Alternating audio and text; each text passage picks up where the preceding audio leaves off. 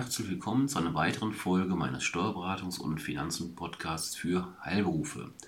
Ich freue mich, Sie auch heute wieder am 10.12., bald ist Weihnachten, aber zwei Wochen haben wir noch, heute zu begrüßen. Ja, heute ein Thema, äh, man kann sagen, die Katze ist aus dem Sack. Ähm, die Politik ähm, hat den nächsten entscheidenden Schritt vollzogen.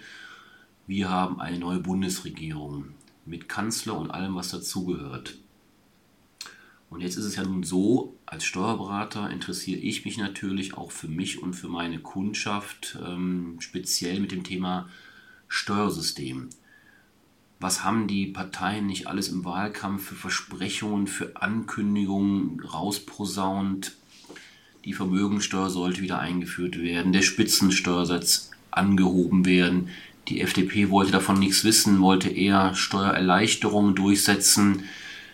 Ja, und mal gucken, jetzt liegt der Koalitionsvertrag auf dem Tisch. Und jetzt ist es, denke ich mal, Gelegenheit, sich diesen mal anzugucken, was auf uns und auf Sie jetzt voraussichtlich zukommt. Hat nicht mal ein Politiker gesagt, ähm, ich weiß jetzt nicht mehr wer, aber was interessiert mich mein Geschwätz von gestern? Vor dem Hintergrund bleibt natürlich abzuwarten, umso mehr, was denn jetzt passiert. Aber gut, wir können uns nur mit den Fakten beschäftigen und die Fakten sind erstmal, wie gesagt, der Koalitionsvertrag und schauen wir da mal rein. Ja, die Vereinfachung des Steuersystems, die wurde schon seit vielen Jahren von diversen Politikern und Parteien gefordert. Entsprechend groß war natürlich auch die Erwartungshaltung jetzt im Hinblick auf den besagten Koalitionsvertrag von SPD, Grünen und FDP. Ja, man sucht große Neuerungen vergeblich. Es gibt allerdings doch die eine oder andere, zumindest geplante Änderung, die sowohl uns Unternehmern als auch unseren Arbeitnehmern und unseren und deren Familien das Leben etwas erleichtern sollen. Ja, dieser Koalitionsvertrag ähm, wurde am 24. November, also ist jetzt ähm, ja, knapp zwei Wochen her, vorgestellt. Eine große Steuerreform, das hatte ich eben schon vorweggenommen, ist dabei nicht geplant. Ähm, dafür sind aus meiner Sicht natürlich auch die Unterschiede zwischen den verschiedenen Parteien, insbesondere zwischen Grünen und FDP, einfach viel, viel zu groß. Ähm, da wird kein großer Wurf passieren. Allerdings ähm, will, das, will die Bundesregierung, die neue Bundesregierung das Steuersystem vereinfachen. Insbesondere durch mehr Digitalisierung im Besteuerungsverfahren. Da dürfen wir gespannt sein. So soll es zum Beispiel ähm, die vorausgefüllte Steuererklärung, soll es den Steuerpflichtigen erleichtern, ihren Verpflichtungen nachzukommen. Ja, damit soll also nicht nur die Papiersteuererklärung, die ja immer noch für Angestellte, also für die klassische Angestellten-Einkommensteuererklärung ähm, gang und gäbe ist, die soll mehr und mehr verschwinden. Aber auch die Kommunikation mit der Finanzverwaltung soll immer mehr auf digitalem Wege erfolgen. Also bis zum heutigen Tag, 10. Dezember 2021, ist es nicht möglich, und das muss man sich mal auf der Zunge zergehen lassen, mit den meisten Finanzämtern per einfacher E-Mail zu kommunizieren. Jetzt ist E-Mail ja nicht das ähm, Nonplusultra im Rahmen der Digitalisierung. Manche ähm, wollen ja schon gar nicht mehr mit E-Mails kommunizieren. Also das heißt, es ist ja fast schon wieder überholt. Ähm, aber man stelle sich vor, die Finanzverwaltung ist in diesem Bereich noch völlig ja, unterentwickelt. Ja, die geplanten Erleichterungen, wie gesagt, sollen, wenn sie denn dann kommen, ähm, alle möglichen Gruppen, also insbesondere uns Unternehmer, die Arbeitnehmer, die Familien betreffen. Dazu kommt, dass einige zum Ende diesen Jahres 2021 auslaufende Regelungen verlängert werden und, das ist ein großer Aspekt sicherlich, Steuerbegünstigungen im Hinblick auf den Klimaschutz einer Prüfung unterzogen werden sollen und gegebenenfalls verlängert, ausgebaut oder zumindest verändert werden. In dem Zusammenhang gibt es zum Beispiel oder soll es zumindest eine Investitionsprämie geben. Für Klimaschutz und digitale Wirtschaftsgüter soll es diese Investitionsprämie in Form einer sogenannten Superabschreibung, also schöne Begrifflichkeit, Superabschreibung soll es geben. Diese soll es uns Unternehmen in den Jahren 22 und 23 ermöglichen, einen gewissen Anteil der Anschaffungs- und Herstellungskosten derartiger Wirtschaftsgüter des Anlagevermögens vom steuerlichen Gewinn abzuziehen. Ja, Investitionsprämie super abschreiben, klingt super. Schauen wir mal, was daraus wird. Was soll noch sein? Noch, noch geplant sind Erleichterungen für Lebensmittelspenden an gemeinnützige Organisationen. Das sollen sein steuerrechtliche Erleichterungen für diese Spenden und andere Sachspenden an gemeinnützige Organisationen. Vermutlich sind da noch die entsprechenden zu jüngsten Katastrophenfälle mit Überwas über Überschwemmungen und ähm, ja, Corona sowieso, aber insbesondere auch über die Überschwemmungen ähm, in den Köpfen der Politiker. Und das klingt natürlich erstmal sehr gut, ähm, so eine Planung, so eine Erleichterung ähm, ja, in den Raum zu werfen. Schauen wir mal, was damit passiert und ähm, wann es denn kommt, wenn es denn kommt. Dann ein ganz aktuelles Thema, leider aus meiner Sicht, natürlich Corona-bedingt, wie soll das anders sein, die, das Thema Homeoffice. Da gibt es ja jetzt schon laufend eine sogenannte Homeoffice-Pauschale von ähm, bis zu 5 Euro, äh, oder nicht, nicht bis zu, sondern pauschal 5 Euro, Entschuldigung, ähm, pauschal 5 Euro ohne Nachweis als Werbungskosten bzw. Betriebsausgaben abzugsfähig. Ähm, ja, diese, diese Regelung da gibt es noch so ein paar Details, die man kennen sollte, aber diese Regelung grundsätzlich, das sollten Sie wissen, ist bis zum ein oder soll bis zum 31. Dezember nächsten Jahres, also 2022, verlängert werden. Als weiteres soll die sogenannte Verlustverrechnung erweitert werden. Die Möglichkeit, Verluste in die zwei unmittelbar vorangegangenen Veranlagungszeiträume zurückzutragen, soll bis Ende 2023 verlängert werden. Normalerweise, das ist die Rechtslage vor Corona, ist dieser Rücktrag, dieser Verlustrücktrag nur in den unmittelbar vorangegangenen Veranlagungszeitraum möglich. Gut, das betrifft natürlich insbesondere die Unternehmen, die stark unter den jüngsten Ereignissen, Corona, Hochwasser etc. Ähm, sehr gelitten haben. Dann soll der Ausbildungsfreibetrag erhöht werden. Eltern können sich für ein in Ausbildung befindliches Kind einen ja, ich lasse mal die Wertung weg, einen Ausbildungsfreibetrag von 924 Euro jährlich steuerlich ähm, anrechnen. Das ist natürlich ein, ja, ich will keine Wertung nehmen, ist es immerhin 924 Euro und ähm, jeder weiß natürlich, dass das nur ein Bruchteil der Kosten, die Sie für ein Kind, was in Ausbildung ohne eigenes Einkommen hat, ähm, darstellen. Diese 924 Euro sollen wohl auf 1200 erhöht werden. Ja, wann das Ganze kommen soll, wer weiß. Aber es steht wohl geschrieben. Als weiteres soll der sogenannte Sparerpauschbetrag angehoben werden.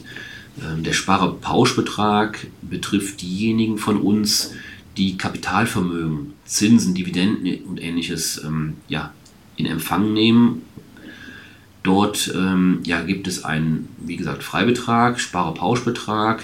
Der beträgt aktuell pro Person 801 Euro, 1602 bei Zusammenveranlagung. Und dieser Sparerpauschbetrag soll ab 2023 wohlgemerkt erst, also übernächstes Jahr, auf 1000 Euro bzw. 2000 Euro bei Zusammenveranlagung angehoben werden. Als weiteres sind geplant Neuerungen bei haushaltsnahen Dienstleistungen. Wer haushaltsnahe Dienstleistungen in Anspruch nimmt, also zum Beispiel die Tagesmutter, Haushaltshilfe, den Gärtner etc. oder Putzhilfe, äh, wer dieses offiziell macht, äh, erhält einen Steuerbonus schon seit Jahren. Hier wird es ganz spannend. Hier plant die neue Ampelkoalition ein Zulagen- und Gutscheinsystem einzuführen, sowie steuerfreie Arbeitgeberzuschüsse. Das klingt ja ganz spannend. Da wird abzuwarten sein, was denn da genau hintersteckt. Dann soll es ähm, Änderungen bei den Lohnsteuerklassen geben. Aktuell kennt das Lohnsteuerrecht sechs Steuerklassen, von denen allein drei nur bei Ehepaaren und Lebenspartnerschaften in Frage kommen.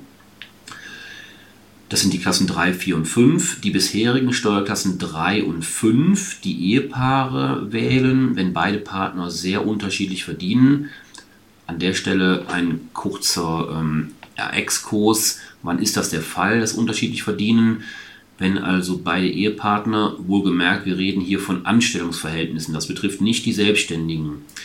Wenn da der eine Ehegatte ungefähr ab 60 Prozent des Gesamtverdienstes, Bruttoverdienstes erhält, dann lohnt es sich in der Regel für diesen Besserverdiener die Steuerklasse 3 zu nehmen und für den Schlechterverdienen, der maximal 40 Prozent zum gesamten Bruttoeinkommen beiträgt, in die Steuerklasse 5 zu gehen. Ähm, diese Steuerklassen, die bisherigen 3 und 5, sollen in das Faktorverfahren der Steuerklasse 4 überführt werden. Es gibt schon jetzt ähm, neben der Steuerklasse 4 eine Steuerklasse 4 mit Faktorverfahren. Sehr komplizierte Berechnungsgrundlagen sind dort. Das soll auch anscheinend ähm, ja, überholt, überarbeitet werden. Und ähm, auch da bleibt abzuwarten, ähm, wann das passiert, was genau da kommt, wie genau es kommt. Ähm, warten wir mal ab, wann uns der Herr Lindner, der neue Bundesfinanzminister, mit diesen Dingen äh, beglücken wird. Wie gesagt, dieser speziell letzte Punkt betrifft nur die Angestellten. Dann ist es so, es soll Änderungen bei der Rentenbesteuerung geben. Ich meine, das betrifft natürlich insbesondere die Rentner unter uns. Erst im Mai hat der Bundesfinanzhof, also unser höchstes steuerliches Gericht in Deutschland, festgestellt, dass die nachgelagerte Besteuerung im Einzelfall zu einer Doppelbesteuerung führen kann. Das hat einen großen Aufschrei gegeben. Und das will der Gesetzgeber nun vermeiden aufgrund eines, einer Gesetzesanpassung. So sollen einerseits die Rentenversicherungsbeiträge bereits ab dem Jahr 2023 zu 100 Prozent als Sonderausgaben abziehbar sein. Andererseits sollen erst ab 2060, also dauert noch ein paar Jahre, sollen dann gesetzliche Renten zu 100 Prozent der Besteuerung unterliegen.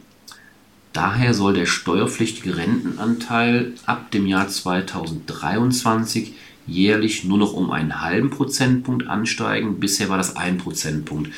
Vielleicht hier zur kurzen Erläuterung.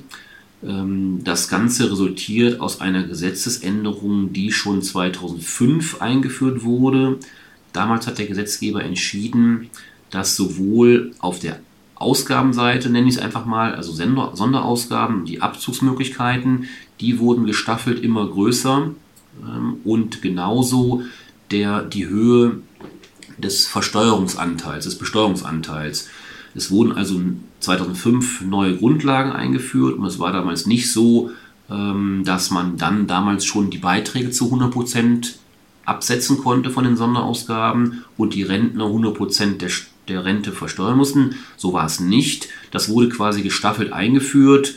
Und diese Staffelung soll halt, wie gesagt, gestreckt werden bzw. angepasst werden, sodass ich zwar früher meine Sonderausgaben zu 100% abziehen kann, also diejenigen, die noch in der Beitragsphase sind insbesondere, und die in der ähm, Auszahlungsphase sind, also die Rentner, die sollen halt erst später, im späteren Renteneintrittsalter mit 100% Besteuerung belastet werden. Auch da bleibt abzuwarten, ähm, wie schnell das jetzt umgesetzt wird. Ein letzter Punkt, und dann bin ich auch durch mit meiner ja, Zusammenfassung des Koalitionsvertrages, betrifft das Thema Wohneigentum, Mietwohnungsneubau. Das ist natürlich ein ganz großes Thema, nicht steuerlich insbesondere, sondern eher um den sozialen Frieden in Deutschland aufrechtzuerhalten, weil ja offensichtlich viel Wohnraum fehlt. Und jetzt ist es so, während zu einem Betriebsvermögen oder Praxisvermögen gehörende Gewerbeimmobilien mit 3% abgeschrieben werden dürfen, sind es bei Mietwohnungen in der Regel nur 2%. Das heißt also, wenn Sie in Ihrem Betriebsvermögen eine Immobilie haben, zum Beispiel die Praxisimmobilie, können Sie diese mit 3%, das heißt innerhalb von knapp 33 Jahren abschreiben. Haben Sie eine Immobilie zwecks Vermietung erworben, können Sie diese mit 2%, heißt halt mit 50 Jahren abschreiben. Ist natürlich ein großer Unterschied. Und jetzt ist geplant, dass diese lineare Abschreibung von 2% ebenfalls auf 3% angehoben werden soll. Das ist zwar nur ein mickriges Prozentpünktchen, aber man sieht, es sind ja dann in der Summe schon ähm, 17 Jahre Unterschied.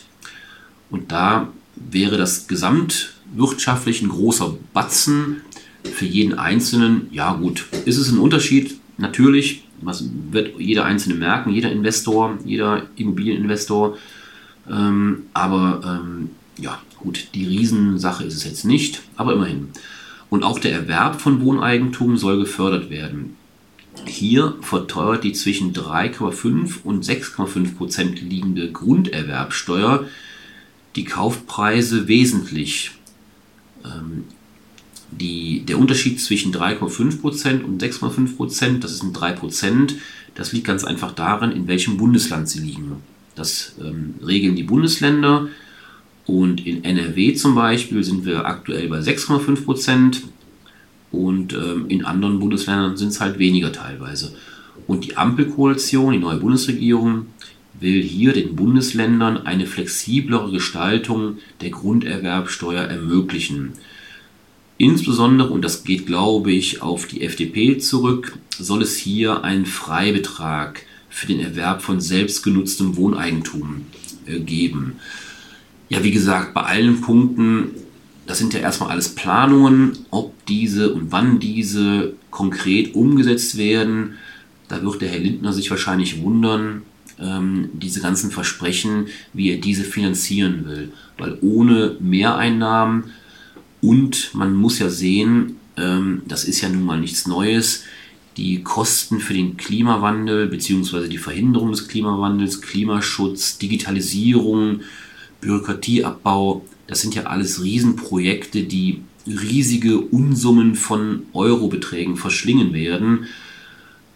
Und jetzt ist es natürlich so, ähm, dass auf der Einnahmenseite des Staates ja offensichtlich, zumindest jetzt nicht über Steuererhöhungen, jetzt in den nächsten Jahren nichts passieren soll. Deswegen müssen wir auch bei diesen vorgetragenen Punkten mal abwarten, für was das Portemonnaie des Staates dann überhaupt äh, Mittel ja, noch übrig hat.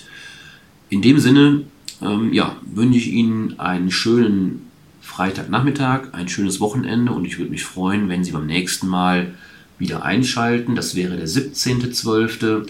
Und danach geht es in eine kurze Weihnachtspause, sodass wir uns nach dem 17. dann wieder am 7. Januar frisch gestärkt, hoffentlich gesund im neuen Jahr wieder hören. Bis dahin bleiben Sie gesund, alles Gute. Tschüss.